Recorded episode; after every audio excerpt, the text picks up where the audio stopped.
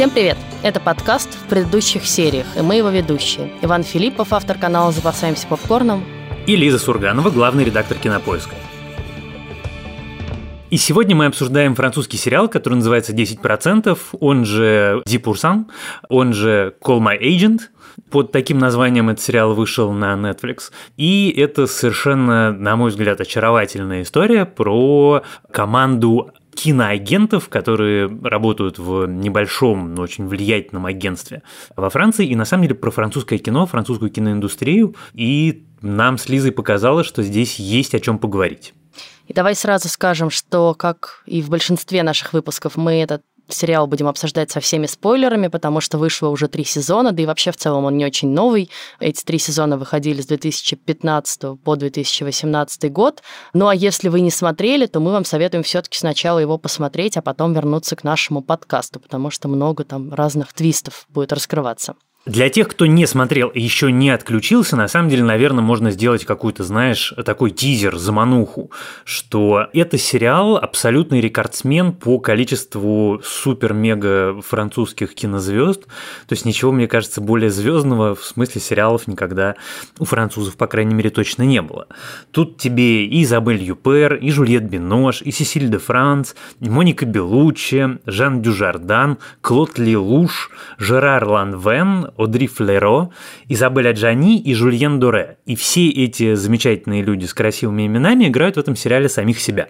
Собственно, это как раз такая фишка. Мы это видели с вами, если вы смотрели сериал «Антураж», то это такая привычная конструкция, но в европейском исполнении это смотрится немножко иначе. Хочу потом про это, может быть, отдельно поговорить. Но а, опять-таки, если вы пока не смотрели и пока еще не отключились, то сериал выстроен следующим образом, что герои – это выдуманные герои, выдуманные агентства и выдуманные ситуации, но при этом их клиенты – это всегда настоящие актеры, актрисы и режиссеры, суперзвезды французского кино.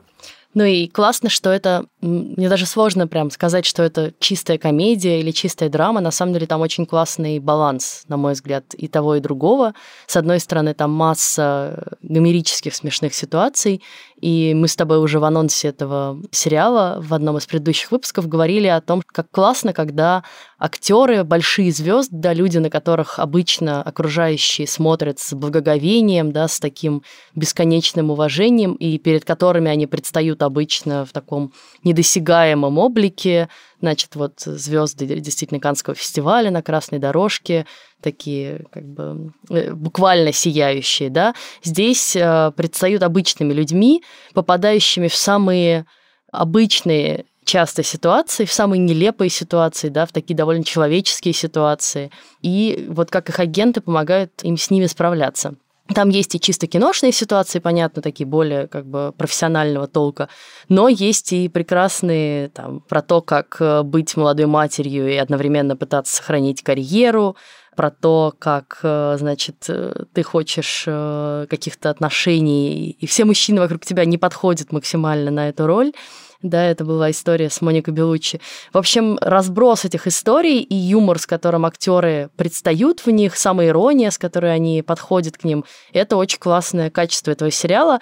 И при этом, знаешь, вот э, и во многих отзывах американских я тоже это заметила, что в отличие там от того же «Антуража» или «Экстрас», здесь нет жесткой сатиры, и здесь нет попытки кого-то очернить, да, сказать, что вот знаменитости, они все продажные, не знаю, спившиеся, скурившиеся, неприятные люди. Наоборот, мы все время испытываем симпатии и к звездам, и к их агентам. Ну, в общем, по большей части к большинству, на самом деле, героев, даже самых э, сложных и неоднозначных, мы так или иначе начинаем испытывать какие-то э, вполне себе доброжелательные чувства. И это тоже классно. Да, и на самом деле мне кажется, что это очень важный момент ты сказала, потому что первая серия, э, в ней есть прямо сцена, такая склейка, где мы встречаем Сесиль де Франс, которая сейчас сначала мы ее видим, как она учится кататься на лошади, потому что она сказала Тарантино, что она умеет кататься на лошади, а на самом деле не умеет, и надо срочно перед съемками выучиться. Одновременно ее агенты ждут ее в отеле, где должна быть какая-то шикарная гламурная фотосессия, и вот момент, когда она идет по коридору, он еще морщится, как она неприятно пахнет, что от нее пахнет лошадиным навозом, она вся грязная.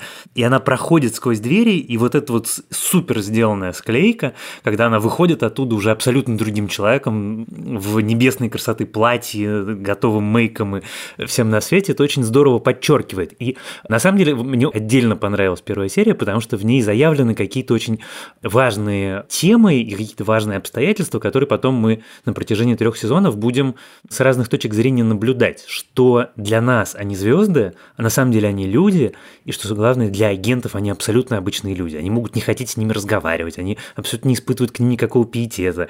Значит, этот герой-агент, который стоит, там, мается, пока ее фотографируют, это все дико утомительно. А потом, конечно, Вторая моя самая любимая серия – это про Канский фестиваль, где отдельно показан вот этот вот процесс. Давай потом отдельно про это поговорим. Еще. Да, да, конечно. Просто я хотел именно в связи с тем, что ты начала говорить, вспомнить вот этот вот момент, как звезды достигают вот этой своей неземной красоты, особенно женщины, бедные, э, перед красными дорожками, когда это многочасовой процесс, в котором заняты там десятки людей, как они их красят, завивают, причесывают, гладят ладят, и как это вообще все на самом деле сложно устроено. Да, и охранник, который ходит за тобой по пятам, потому что ты носишь супер дорогие драгоценности на себе. Да, и это, кстати, все чистая правда. И тут, наверное, будет очень правильно сказать, что у этого сериала есть, э, ну, как бы, есть причина, по которой он настолько аутентичный, настолько точен в деталях, потому что его придумал человек, который, я все время путаю, 40 или 50 лет, ну, в общем, он такой абсолютно легенда французского кино, Доминик Бесниар, он э, легендарный агент, и куча из э, французских звезд это его клиенты, он всех знает, был там на последних 40 э, канских кинофестивалях.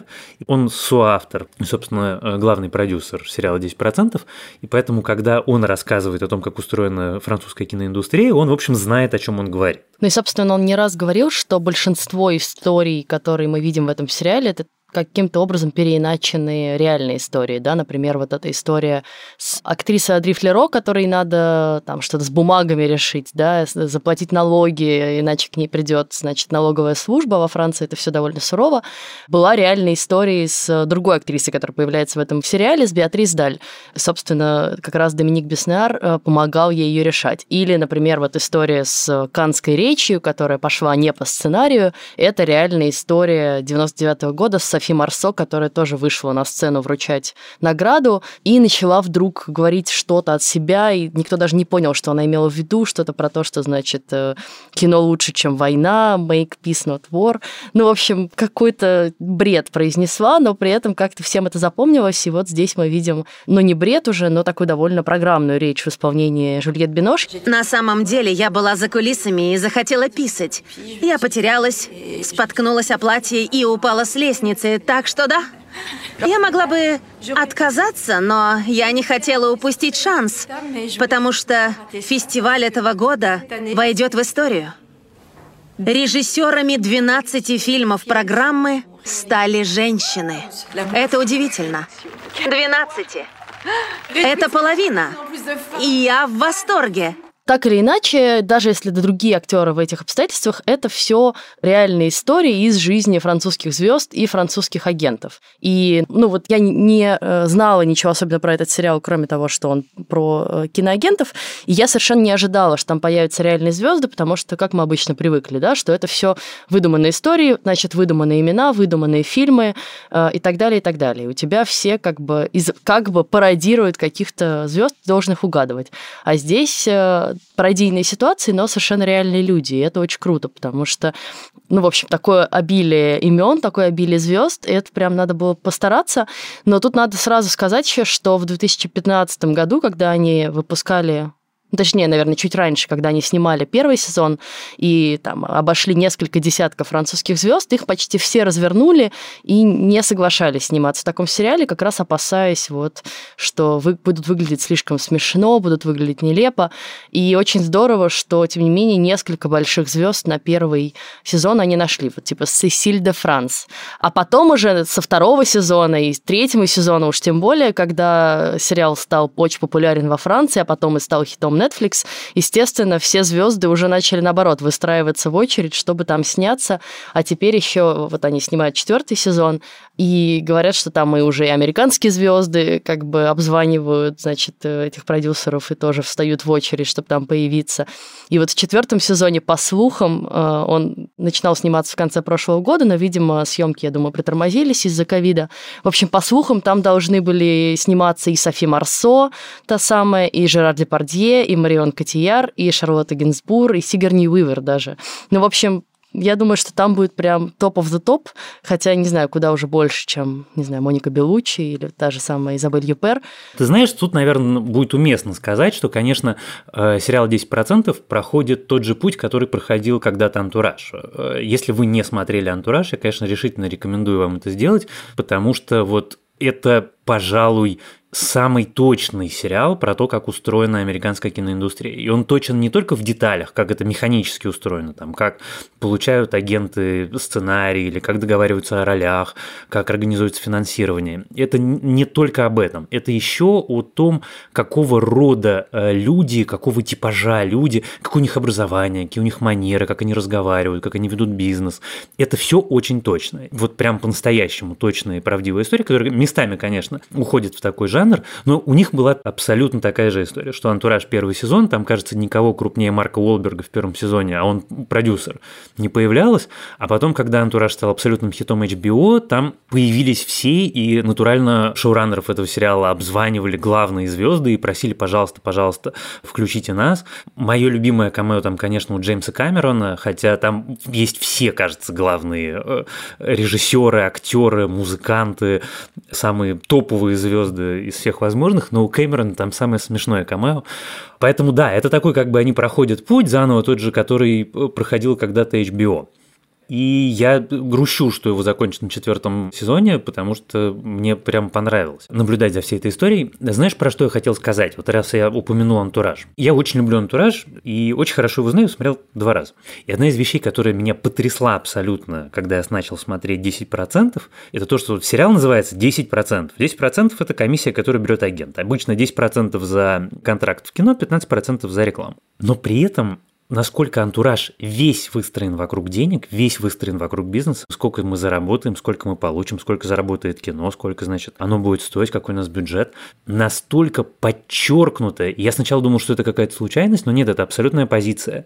Настолько сериал 10% категорически отказывается говорить о деньгах. Если говорит, то это всегда сатирически и всегда как бы пренебрежительно и презрительно и насколько он весь выстроен вокруг того, что люди, которые э, его главные герои, его четыре агента, это люди помешанные на кино, которые преданы кино, для которых Канский фестиваль, вот ты слышишь, как они говорят слово Канский кинофестиваль, и ты понимаешь, что они говорят его с большой буквы.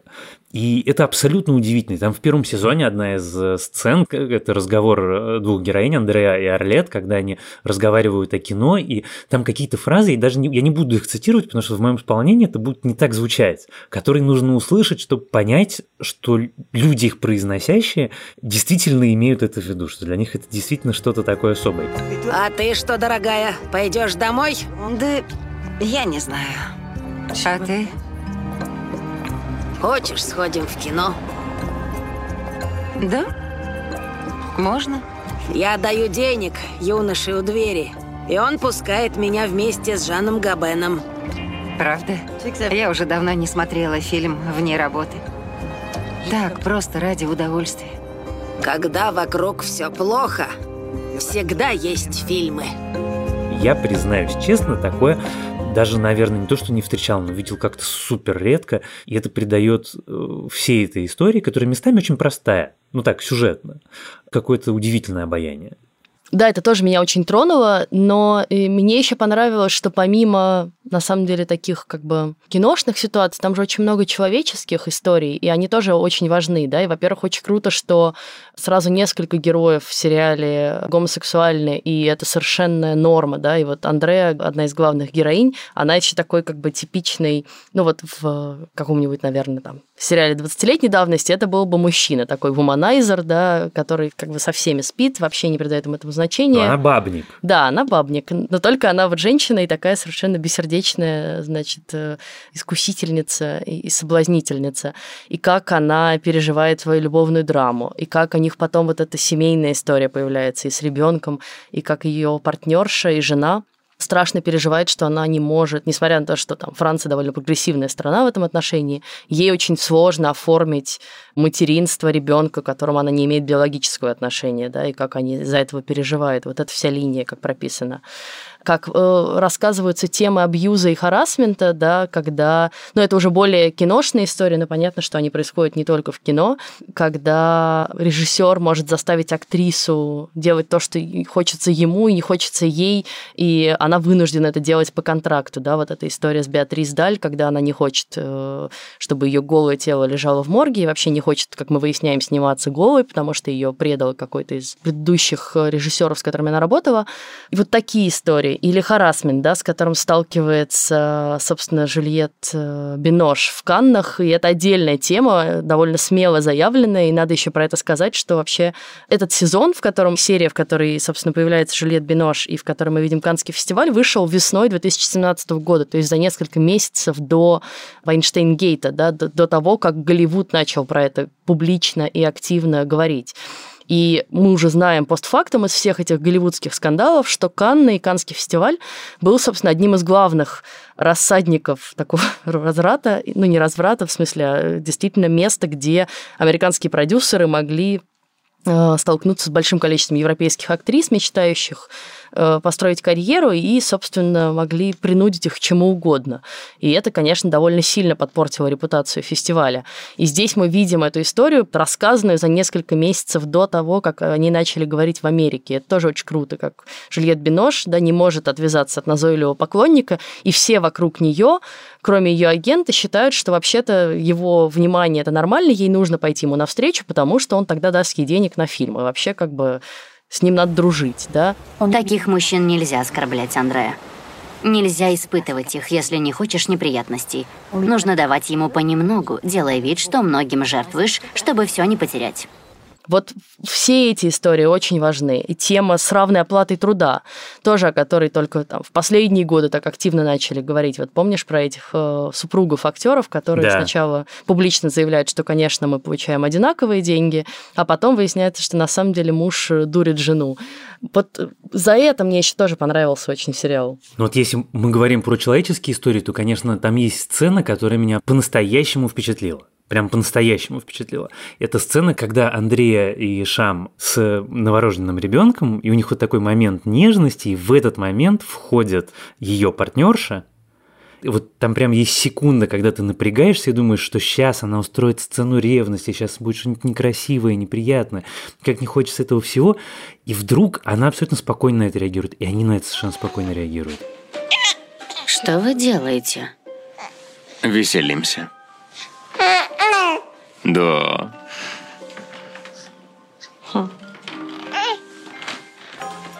Вот из такого недосказанного вдруг рождается что-то очень крутое человеческое, ну и потом, как мы помним, развивается в поступок Ишама, который, на мой взгляд, оправдывает все его э, безобразия предыдущие. Но вообще, на самом деле, ну вот весь этот любовный треугольник, начиная с секса втроем с этой сумасшедшей красоты моделью, которую они все на перегонки пытаются соблазнить, он, конечно, очень смешной и круто придуман, и, конечно, это такая чисто французская байда. Мне она ужасно понравилась. Ну, раз уж мы начали про Кан, давай мы поговорим про Кан. Это мой любимый эпизод. Наверное, знаешь, у меня почему любимый? Потому что как бы мои познания во французском кино, они э, у тебя их, наверное, больше, чем у меня, потому что никаких как бы тайных знаний у меня нету, никакого тайного опыта у меня нету. Но на Канском фестивале был четыре раза, и трижды, ну, как бы был внутри-внутри. И когда Жюльет Бинош ищет туалет во дворце фестиваля, все эти бесконечные коридоры, это все правда. Мы там были же с нашим кино, и я, соответственно, это все видел и из протокольных машин, из красной дорожки, из-за кулис фестиваля, как их туда заводят, куда они выходят, там этот лифт безумных размеров, который тебя потом из-за кулис поднимает на крышу дворца фестиваля на пресс-конференцию. Это все вот изнутри показанные Каны, это страшно круто, мне очень интересно, как они рискнули это сделать, потому что все-таки Канский фестиваль довольно дрожит своей всякой репутацией, а тут к нему, ну не то чтобы без пиетета, наоборот, с огромным пиететом, но при этом без ложного такого благоговения, то есть по-честному с ним поступили. Эта серия, конечно, меня прям восхитила. Меня ужасно тронула в этой серии история про Наими и РВ ассистентов агентов, которые остались в Париже и которые по разным причинам не поехали, и как они наряжаются и сидят и с шампанским, значит, смотрят трансляцию церемонии. Ну вот как в России, наверное, только Оскар, и то далеко не все, а такая суперкиноманская э, тусовка смотрит. Но как для них это прям праздник, да, вот как Новый год, надо его встретить подобающий, потом устроить вечеринку. И про Канский фестиваль все понятно, но вот ужасно классная, трогательная эта линия, что да, действительно для них их работа — это про любовь кино. Это не про то, что я буду зарабатывать огромные деньги, а про то, что когда, вот помнишь, они обсуждают тоже, что сейчас кто-то из них может стать э, вот этим новым агентом, агентом по работе с молодыми актерами. Для них это возможность э, найти новые таланты. И РВ говорит, я буду ходить во все театры, знакомиться с молодыми актерами, значит, смотреть кучу новых постановок. Он не говорит в этот момент, да, я заработаю кучу денег и уеду в Голливуд. Хотя, наверное, тоже где-то предполагается. Но, в общем, действительно, они все одержимы этим. Ну, кроме там, может быть, Матиаса, который в большей степени про деньги, про то, чтобы захватить власть, стать главой агентства, выкупить э, себе долю. Но даже в нем в итоге находится человеческое, на самом деле, там в первом сезоне он прям отвратительно себя ведет, а потом ты все больше к нему проникаешься. Как и к Ишаму, собственно, да. Слушай, я хочу поспорить про Матиаса, потому что он у меня с первого сезона мой любимый, потому что он единственный взрослый среди этого детского сада. Он единственный, кто как бы берет на себя ответственность. Это ну, должен быть кто-то в компании, кто гарантирует, что будет, как сказать, чего есть дальше, чтобы оно все работало.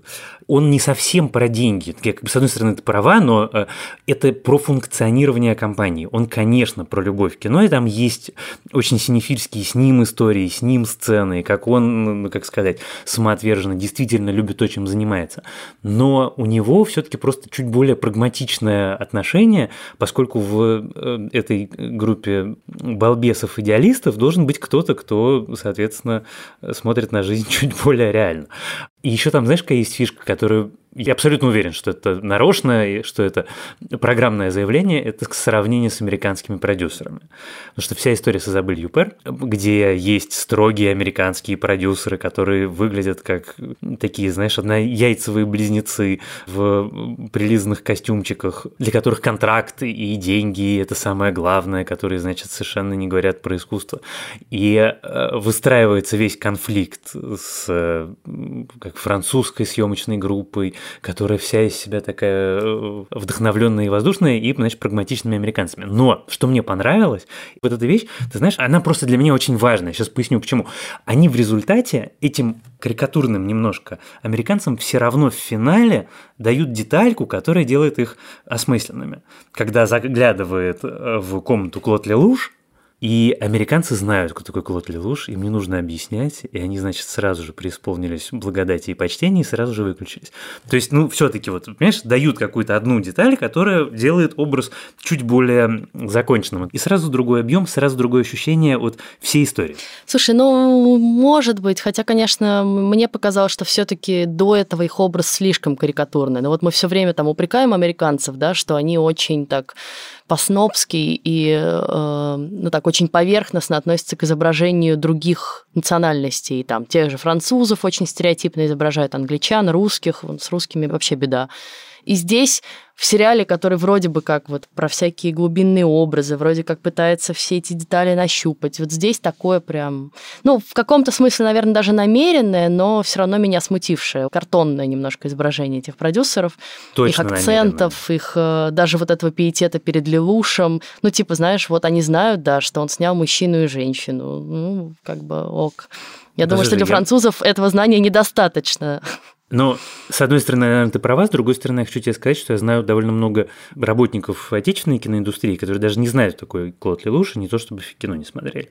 Я вот про эту серию с продюсерами, мне там очень понравилось, знаешь, то, что я в этот момент в этих французах почувствовала родные души, потому что э, что им говорит Ишам, с американцами так нельзя, у них контракты. Если вы договорились, что Изабель Юпер эксклюзивно на контракте, вы должны соблюдать этот контракт, это очень важно, они так работают. А французы такие, да ладно, забей, у нас там все так устроено, мы все время вот так вот, сейчас мы быстренько там что-нибудь подтасуем, сейчас у нас есть богиня, значит, э, графика, но и ми, она все придумает, да и мы все время так работаем, ты просто ничего не понимаешь. И я прям вижу в этом, знаешь, вот как Абсолютно. бы русских людей, которые такие, да как-нибудь справимся, выползем из этого всего, чего там ваш контракт. Послушай, и тут а хочется... первая серия, где разговор Матя с продюсером Тарантино, когда он включает такого абсолютно коррупционного русского, вот прямо это русский продюсер сидит и разговаривает и объясняет, что ты в этом городе никто, ничего у тебя, значит, без меня не выйдет. Они, конечно, очень похожи на нас. В этом нет вообще никаких сомнений. Или когда они придумывают эту прекрасную историю про то, что актер, который им нужен, значит, э, что его обманул агент, он мог бы сняться в Бонде, а он, значит, не снялся в Бонде, потому что его агенты затупили. И это прям тоже прекрасно. Не, когда они придумывают, ой, это гениальная сцена. Это просто прям шик. Да нет, там очень много всего. Чудесная вообще придуманная история с Жаном Дюжарданом, который не может выйти из образа это, с одной стороны, как бы вроде бы лежит на поверхности, но с другой стороны, он очень хороший актер, и в результате в его исполнении это смертельно смешно. И ты сначала думаешь, черт, нет, они что-то пережали, что-то пережали, а потом доходит до финала с собакой, и это просто разрыв. Бабетта, твой пес! Прогони его! А ну отпусти! Отпусти! Отпусти живо! Сейчас же! Отпусти его, я сказал! Немедленно отпусти! отпусти. Фу! Шрек, фу! Отпусти, я сказал тебе! Оставь мою собаку, Шрек, ко мне! Это мое пальто! А ну брось пальто! Вот так! Шрек! Эй! Шрек! Отпусти!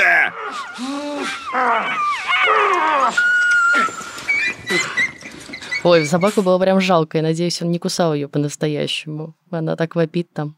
А скажи мне, вот ты как человек все-таки из индустрии, что тебе показалось наиболее правдоподобным из тех историй, которые они рассказывают? Ты знаешь, когда-нибудь, лет через 15 или 20, я напишу книжку э, мемуар. И там я расскажу все то, что я знаю. И мы снимем по ней сериал.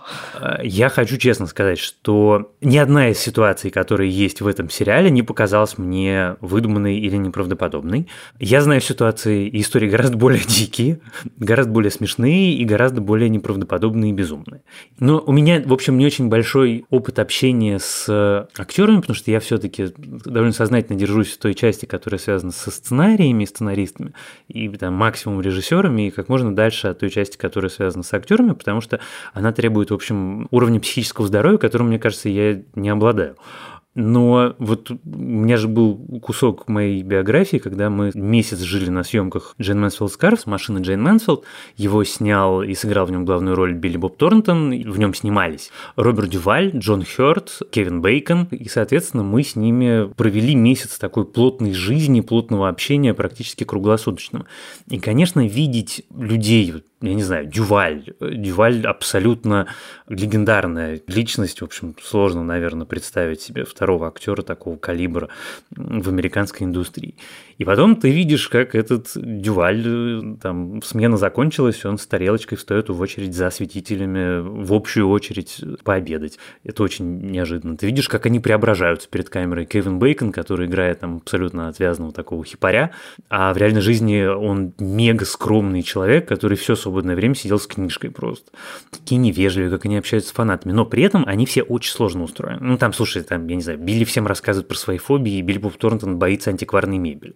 У него натурально фобия антикварной мебели. Нельзя, чтобы на площадке, в отеле или где-то еще была антикварная мебель, потому что Билли от этого плохо. У него есть объяснение ну, как бы это такие реальные вещи. Это мое внутреннее, как бы, наверное, придуманное, сформулированное объяснение. Абсолютно не настаиваю на том, что оно правильное. Мне просто кажется, что за талант нужно платить какой-то частью психического здоровья в самом позитивном смысле этого слова. Ты не можешь быть супер талантливым актером, супер талантливым режиссером, сценаристом, кем угодно и быть абсолютно здоровым и не странным. Опять-таки, это все не уничижительные определения. Просто это другой образ мысли, другой взгляд на мир. И поэтому, когда я смотрю истории, которые предлагает мне сериал «10%», да легко.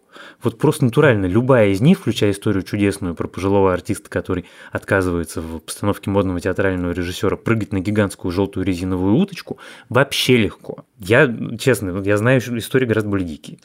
Ты знаешь, я вот когда смотрела этот сериал, все думала... На самом деле же успех сериала таков, что у него уже будет несколько адаптаций в разных странах, включая, например, британскую адаптацию, которую я очень жду, потому что мне кажется, что посмотреть все то же самое, но условно про Эндрю Скотта, Бенедикта Камбербэтча и вот этих всех наших любимых людей, это будет прям... Мечта. Прекрасно. Хотя и про французских актеров очень приятно. Я даже забыла, сколько французских актеров я на самом деле знаю. А тут ты вдруг смотришь, о, этого тоже знаю, и этого знаю. И даже Жульена Даре я знаю, потому что когда-то, когда он только начинал, я помню его хит «Ле лимит», и все его слушали и смеялись.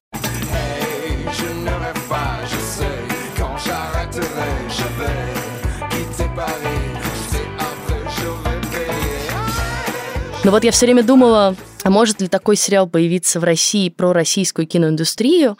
И мне кажется, пока, может быть, ты со мной не согласишься, давай это обсудим, но мне кажется, что вот в данный момент особенно не может. В первую очередь потому, что у нас на самом деле нет толком такого института агент актеров, да, они вроде как есть у некоторых актеров, на самом деле не у всех.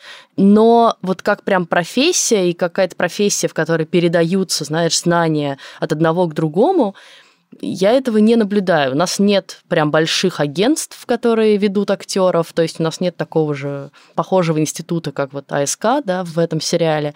И в целом агенты не то, чтобы, мне кажется, в России может быть, это не так, но у меня нет ощущения, что они прям сильно влияют на жизнь актеров. В большей степени продюсеры, даже в большей степени пиарщики фильмов и сериалов. И вот мы в основном работаем с ними, и всегда, когда нужно договориться о какой-то, в общем, истории с актером или актрисой для там, кинопоиска, то мы обычно приходим к большей степени к пиару, чем к агентам.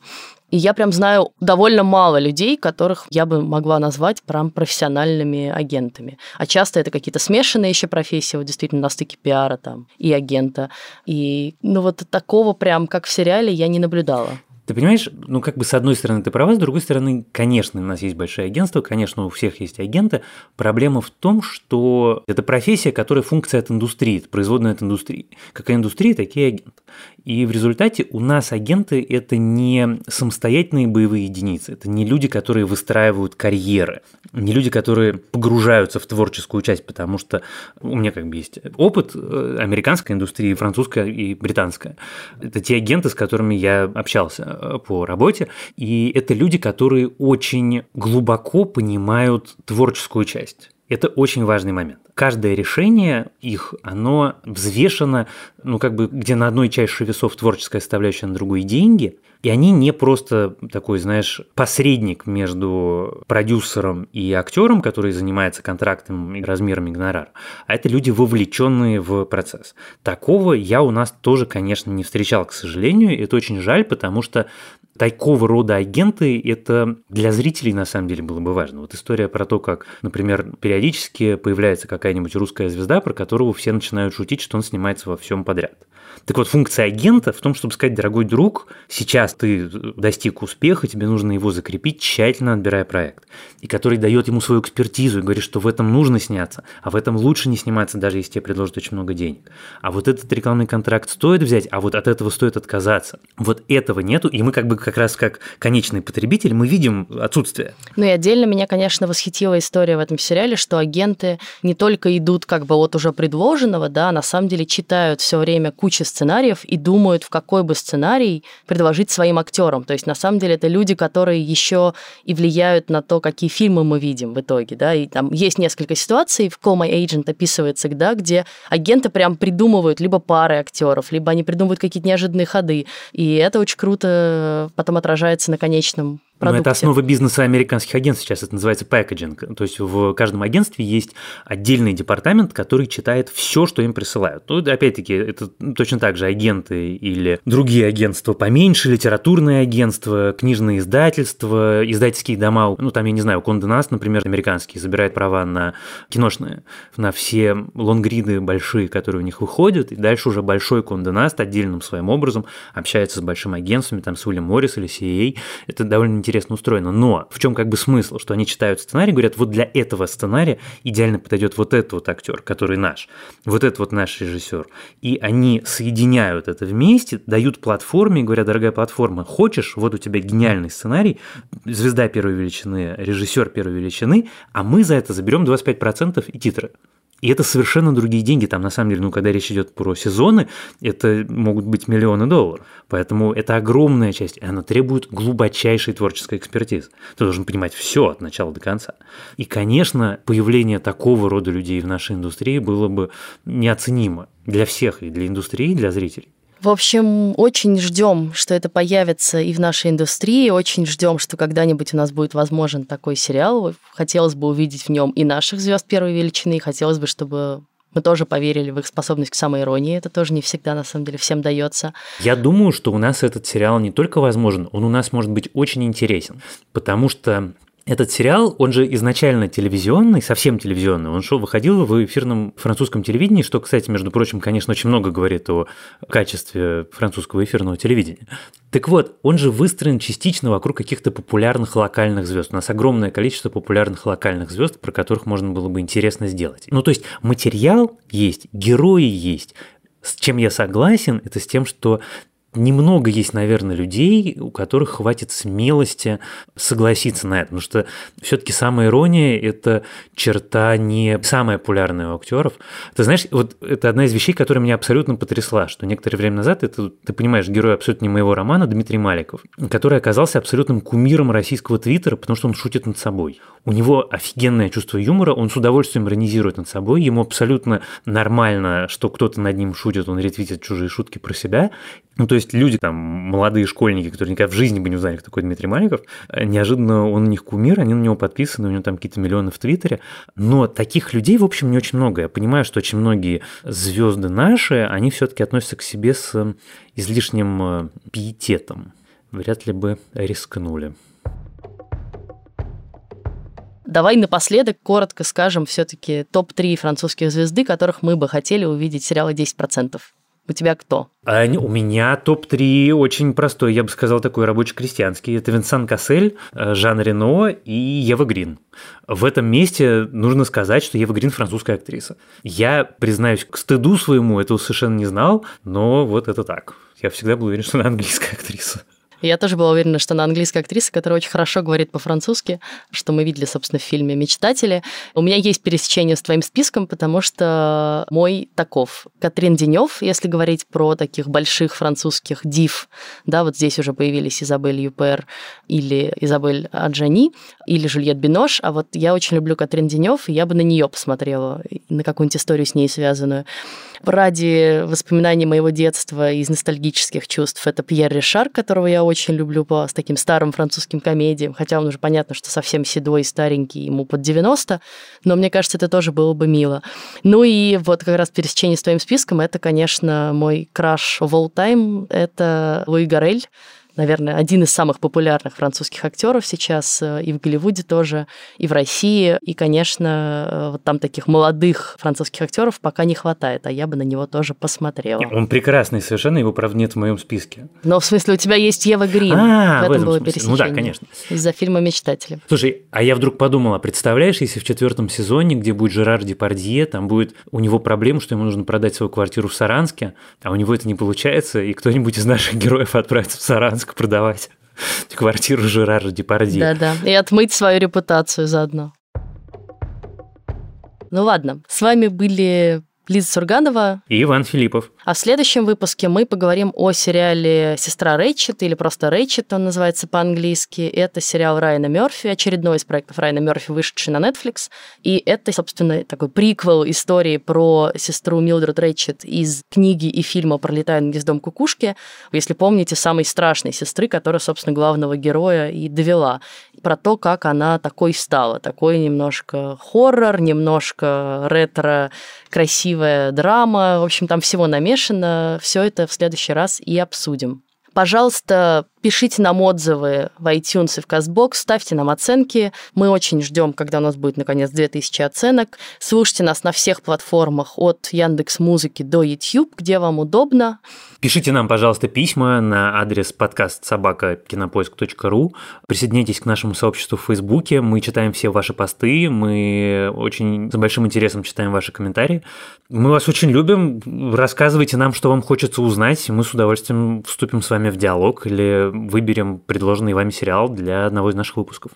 А помогали нам в записи этого подкаста продюсер Женя Молодцова и звукорежиссер Геннадий Фин. Спасибо им за это большое. Пока. Пока.